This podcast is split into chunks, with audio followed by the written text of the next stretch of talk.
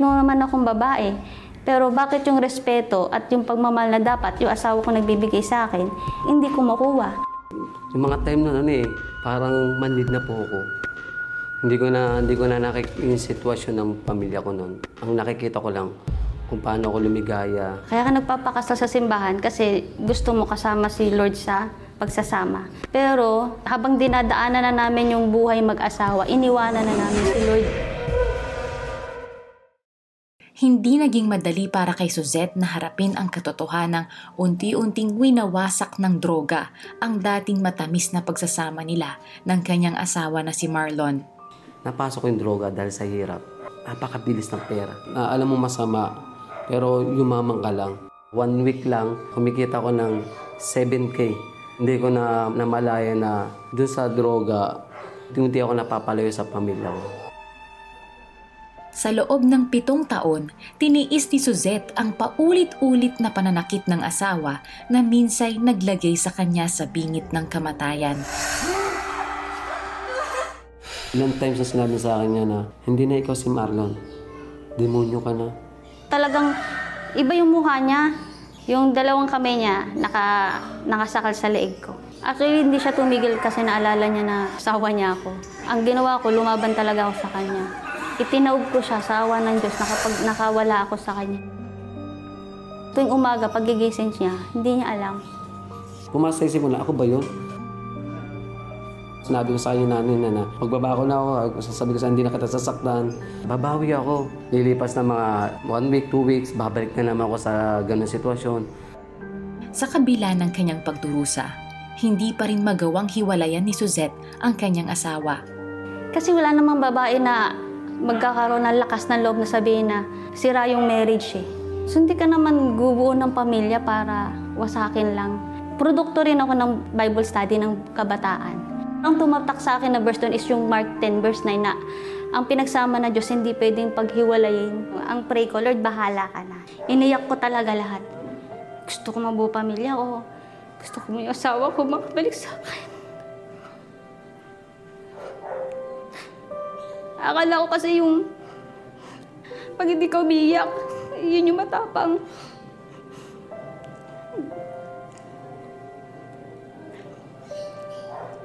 Pero mas matapang pala talaga yung ano, marunong ka magpatawad. Patuloy na nanalig sa Diyos si Suzette na muling maaayos ang kanyang pamilya. Subalit, nasubok ang kanyang pananampalataya nang mahuli at makulong si Marlon dahil sa pagtutulak ng droga. Mayabang pa rin ang dati ko nung ako'y nasa loob. Hindi na habang tumatagal, nasabi ko sa kanya, Lord, bakit nangyari sa akin to? Hindi pa pumasa isip ko na yung mga ginawa ko sa lahat. Paano pa mabubuo yung pamilya namin, eh batas ang kalaban namin. Like, ko, Lord, palayain mo asawa ko. Maglilingkod kami sa'yo. Ang mano sa isip ko, bakit hawak ba niya paa mo? Pwede ka naman magsimula ngayon habang nasa kulungan siya. Habang naging aktibo sa pagdalo ng mga Christian service si Suzette, unti-unti ring nalalapit sa Panginoon si Marlon nang makapakinig siya ng salita ng Diyos sa loob ng bilangguan. Unang-una kong hawak na Bible, pagbuklat ko, unang-una talaga siyang bumungad. Yung John 3.16. Yun yung nagbigay sa akin ng buhay na makilala ko siya. Kinabukasan, ang turo naman, talagang ano eh, parang ako na pinapataman, sabi, dahil sa Shabu, iniwan ka ng asawa mo. Nakaramdam ako ng takot. Baka nga iwan ako ng asawa.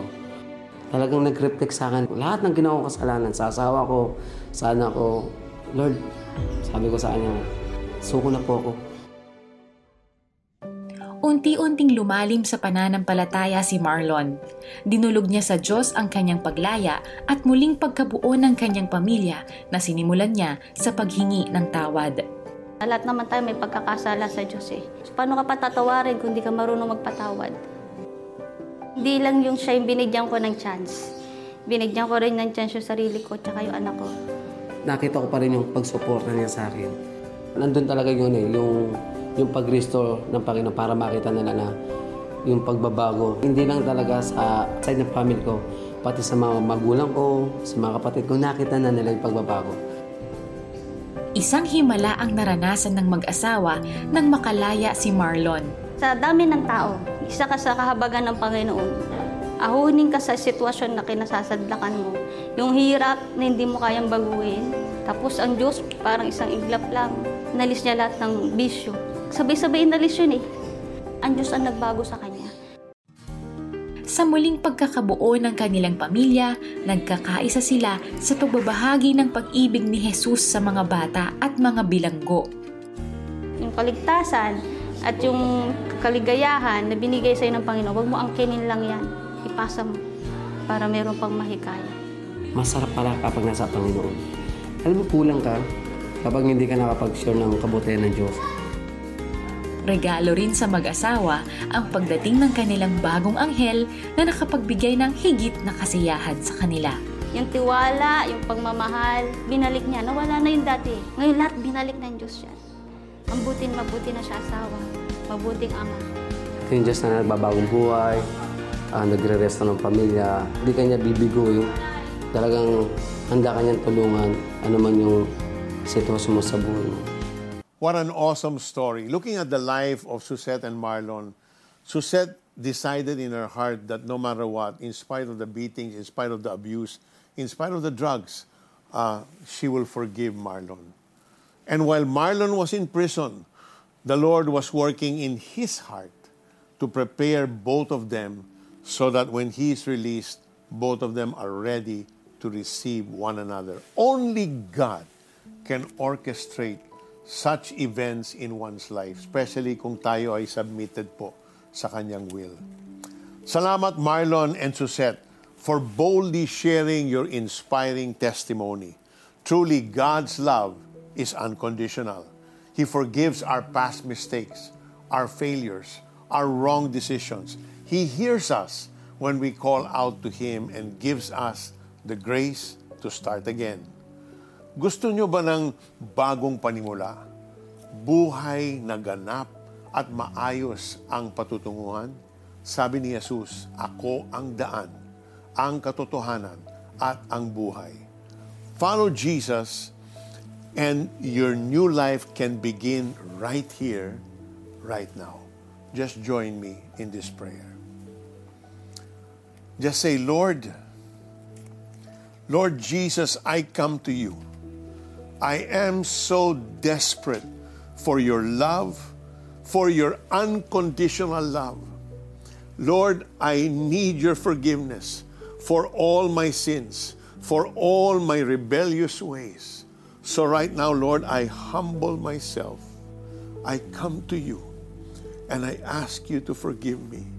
I ask you, Lord, to wipe away all the sins that I have committed.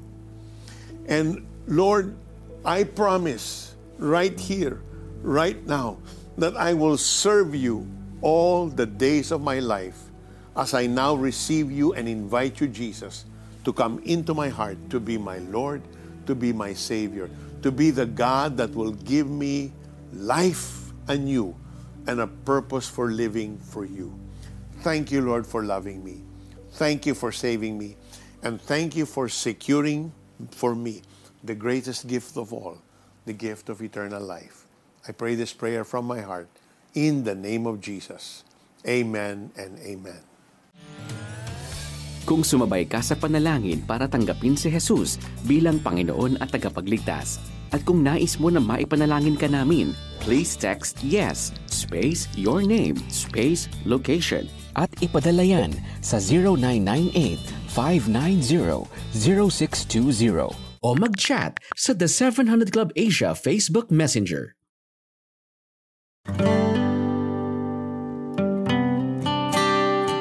Partners of CBN Asia lend a helping hand to the helpless, bring hope to the hopeless. You too can transform countless lives with your donation of 1,000 pesos. Plus, you will receive exclusive streaming access to Facing Your Giants of Kata Inocencio. I found inspiration in the example of David, who faced the giant Goliath with just five small pebbles, but with great faith in a great God. Become a CBN Asia partner today.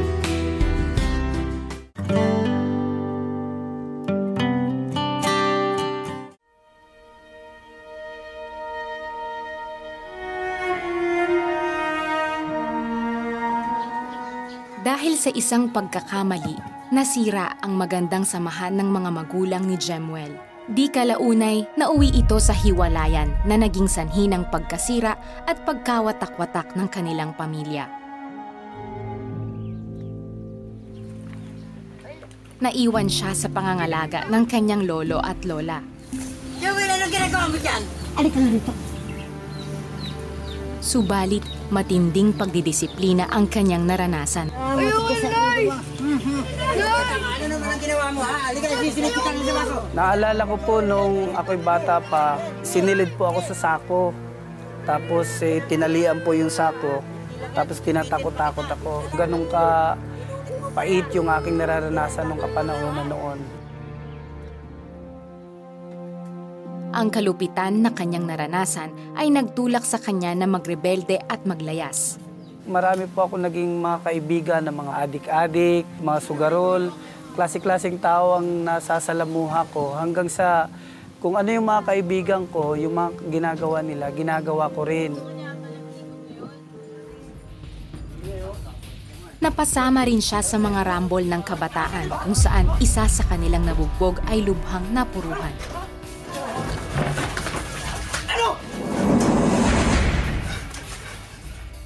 Bali-balita nung kinabukasan na yung aming binugbog daw is critical. At isa pang balita ang sa kanya'y tumambad. Ako yung napagbintangan doon na meron daw akong pinatay doon sa tulay.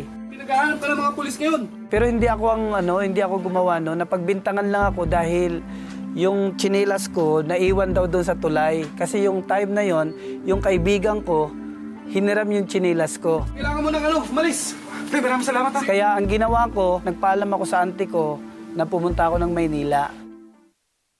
Lumuwas siya patungong Maynila para magtago mula sa mga otoridad. Nung nagpunta ako ng Maynila, lalong gumulo po yung buhay ko doon. Una, nagtrabaho muna ako sa construction. Tapos nung nagkapera ako, syempre binata, nag-aroon ako ng mga kaibigan ng mga drug pusher. Hanggang sa bumalik uli yung pagiging addict ko noon. Hindi lang ako nakontento noon, kundi nag, bumibili pa ako sa kanila ng shabu at nagbibinta ako noon. Halos mawala siya sa kanyang katinuan dahil sa patuloy na paggamit ng droga. Ito ang nagtulak sa kanya para manalangin. Ang nasabi ko po, ah, Lord, bago man lang masira yung buhay ko, ay bago man lang ako mabaliw, makapangasawa muna ako, Panginoon. Nung lumipas marahil yung isang taon, nakilala ko po yung misis ko. Taong 2000 nang sila ay ikasal ni Bernadette, ang babaeng sagot sa kanyang panalangin. Ngayon pumunta ko kami dito sa Lawag, dito kami nag-aalaga ng baboy. Pero hindi ko po alam na yung panal- yun na pala ang plano sa akin ng Panginoon. Isang kakilala ang nagyaya kay Jemuel na dumalo sa isang kristyanong gawain. Sinamahan ko siya dahil ano, dahil nung kapanahonan din noon, talagang salat kami noon. Kaya ko lang siya sinamahan dahil gusto kong mangutang sa kanya ng pera. Nagulat na lang ako na masaya sila nag-ano doon, masaya sila nagpupuri doon. Sa tagpong iyon, isang pagsubok naman ang dumating sa kanilang mag-asawa. Nagkasakit naman po yung misis ko noon. Nagkasakit siya ng ah, TB sa buto. Kalahati po ng kanyang katawan ay hindi niya na maigagalaw. One day, nagising na lang po ako na hindi ko na maihakbang yung mga paa ko. Sinubukan kong gumabay para akong bata na gumagabay. Talagang hindi ko siya maihakbang. Hindi ko alam kung bakit. Kasabay ng kanyang pagkakasakit ay ang pagbubuntis niya rin sa kanilang ikalawang anak. Humiling po ako sa Panginoon na palakarin niya ako. Kaya sabi ko, Lord, um, gusto ko po ng himala. Ang tagpong ito ang nag-udyok kay Jemuel na lumapit sa Panginoon. Inaanap ko po yung church sa pinupuntahan namin. Nung nag-artal call po yung aming senior pastor, lumapit po ako. Sabi niya kasi kung sino yung mga may pre-request ay lumapit. Ang pre-request ko ay makalakad siya at saka makapanganak siya ng normal. Naging daan ito para maranasan niya ang pag-ibig ng Diyos. Gabi-gabi, pag nasa bahay, nagbabasa ako ng Biblia at nananalangin. Naalala ko nung nakikipagkubinant ako sa Panginoon noon. Sabi ko, Lord, kapag nakapanganak ng normal yung misis ko, tigil ko na po yung aking paninigarilyo at saka yung aking pagsusugal. Lumipas ang ilang araw at isang himala ang kanyang nasaksihan. Tumawag yung kapatid na misis ko. Sabi niya, Kuya Jim, si ate ng anak, normal. Kaya sabi ko, praise the Lord, totoo talaga ang Panginoon. At sa pangalawang pagkakataon ay nanalangin si Jemuel para sa isa pang himala. Lord, isa na lang Panginoon, nangingi ko sa iyo. Palakarin mo po yung misis ko. At tigil ko na yung pag-iinom ko. Kung kinakailangan, magpastor ako, magpastor ako, Panginoon. At hindi sila binigo ng Panginoon dahil muling nakalakad si Bernadette.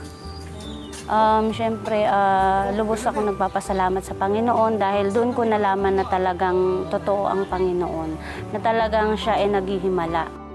Bilang pasasalamat niya sa Panginoon, nagpagamit siya ng buong puso sa gawain ng pagbabahagi ng mabuting balita sa iba.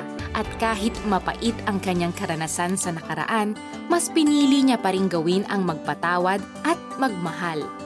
Sa nanay ko, sa tatay ko, Negatiting wala po akong galit sa kanila. Hanggang ngayon, panalangin ko sa Panginoon na magkita kami ng nanay ko eh. Ay kung sakaling nanonood yung nanay ko, sasabihin ko sa kanya, Nay, kahit ganun po yung nangyari sa sa amin, sa ating pamilya, Nay, hindi pa rin nababawasan yung pagmamahal namin sa iyo. Tatanggapin pa rin kita ng buong buo. Yung nagbibigay aral sa akin yung pag-ibig lang eh. Kaya ngayon, hindi lang siya tagapagligtas, hindi lang siya hari sa buhay ko, kundi siya yung tatay ko. Two of God's amazing miracles in the life of Jemuel and Bernadette. Si Jemuel, binago ng Panginoon na wala lahat, lahat ang kanyang bisyo and he became a new creation. And Bernadette is a recipient of God's amazing miracle na wala po yung cancer niya sa bones, yung pagkaroon ng TB of the bones. God indeed is a God who answers prayers. Our God is a God of miracles, my friend. He straightens out our messed up lives. He heals all our diseases. He mends our broken hearts. Kung kaya ni Jesus na ayusin ang buhay ni Jemuel at Bernadette, kaya niyang pagandahin at pagpalain ang buhay mo, my friend. And right this moment, I want to pray for you. Those that are struggling, those that are having problems, those that are sick, perhaps you rece- received a word from your doctor and you're terminally ill. With God, all things are possible. In the book of Isaiah, it describes that Jesus bore the lashing on his back so that today we can have our healing. We will stand on God's word as we pray for you. Whatever your need is, our God is able to answer and meet that need. Heavenly Father, in the name of Jesus, I pray for all those watching this very moment. Lord, you see the people's lives. You see their situation. You know the sickness and the struggles that they are in this very moment. Lord, you died and paid for every single one of them in full. You bore the stripes on your back. That's why we can declare, by your wounds, they are now healed. Receive your healing, total, complete, and full, in the name of the most powerful name of all, the name of Jesus. Even right now, Jesus is healing someone from bone cancer. Receive your healing, kapatid. Even this very moment, the Lord is restoring the full functions of your kidneys. Receive that, kapatid, in the name of Jesus. Someone suffering from stomach ulcers, the Lord is drying up your ulcers this very moment. Someone who is having difficulty breathing, you're experiencing so often shortness of breath. The Lord is healing. He's totally revitalizing your lungs and your respiratory system. Receive your healing in the name of Jesus. Someone the Lord is healing from a severe uh, leg injury. You have hurt your right leg, you're in an accident, and the Lord is restoring the full function of your leg. In fact, you're able to move it freely without pain. Receive your healing in the name of Jesus. Someone who is suffering from insomnia at night, you cannot seem to sleep well or sleep straight. The Lord is delivering you from that condition, my friend. Receive your healing in Jesus' name. Amen and amen. You know, God's love is unconditional. Even when you fail or fall, Jesus will be there to save you and lift you up. Let's see that in the life of Joshua Caranto right after these messages. A prayer, a phone call, a bag of relief supplies can spark change in the lives of many. Take part in this transformation. For your donation of 500 pesos to CBN Asia, you'll receive exclusive audio streaming access to Pat Robertson's Putting On the Armor of God. For our struggle is not against flesh and blood, but against the rulers, against the authorities, against the powers of this dark world. Become a CBN Asia partner today. Developing the habit of generosity is easier with GCash scheduled transfers. On your GCash app, tap Transfer. On the bank transfer page, tap Add Account. Select BDO. Create a nickname. Enter the account name CBN Asia Incorporated. The account number 003000055 and your email address. At the bottom of the screen, tap Add New Schedule. Choose to donate weekly or monthly. Select your preferred date. Input the amount of your donation. Tap Next. Review details, then tap Confirm. Good will come to those who are generous. Become a CBN Asia partner today.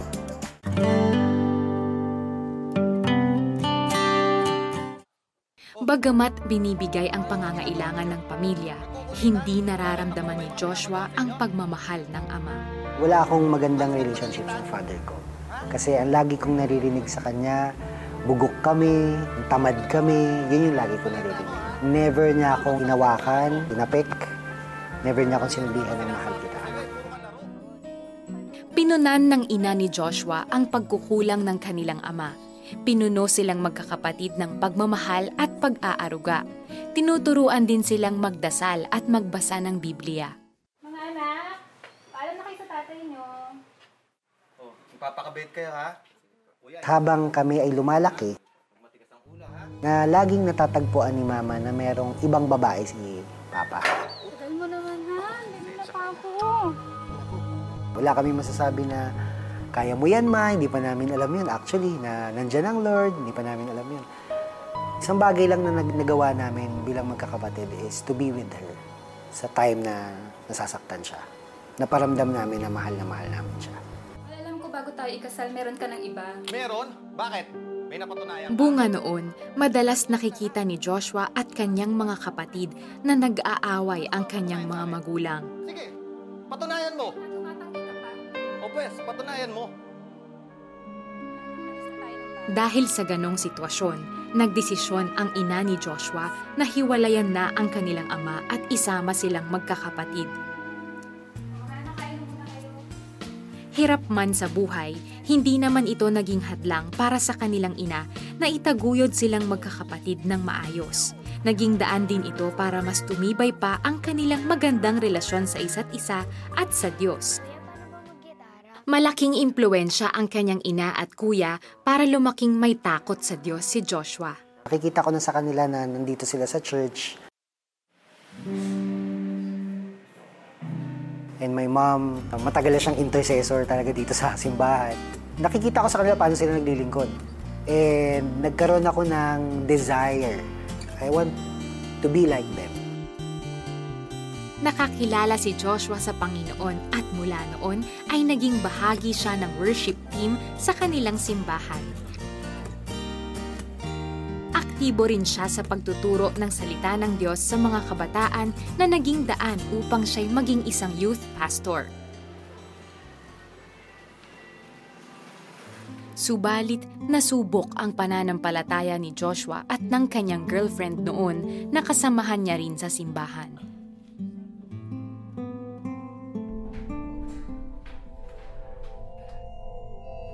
Kaming dalawa lang nun sa bahay nila eh. Kasi punta ako sa bahay nila. Kaming dalawa lang. So, we fell into sin. Sobrang dumi ko. Sobrang hindi ko matanggap yung sarili ko.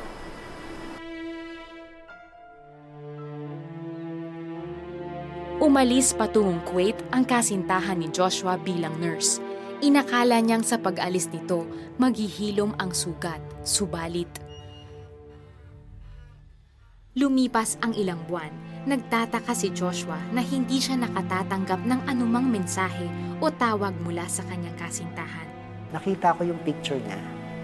Nag-post yung isang friend niya na nandun siya, nakasama yung ka-relationship niya. Nasaktan ako. Sabi ko sa kanya, bakit ganito? Naninira ka ng relasyon eh. Tapos bigla siyang tumawag sa akin, yung girlfriend ko na. E di sinagot ko. Ang sabi niya sa akin, you just lost me there. We're done. She hung up the phone, then, wala na.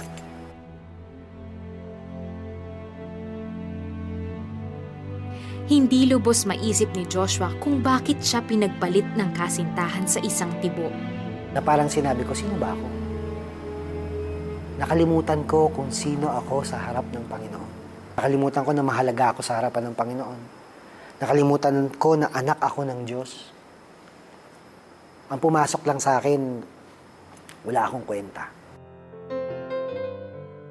Nadurog man ang puso niya sa sinapit na kabiguan, hindi naman siya pinabayaan ng mga taong malalapit sa kanya sa simbahan at sumailalim siya sa isang restoration program sa loob ng anim na buwan.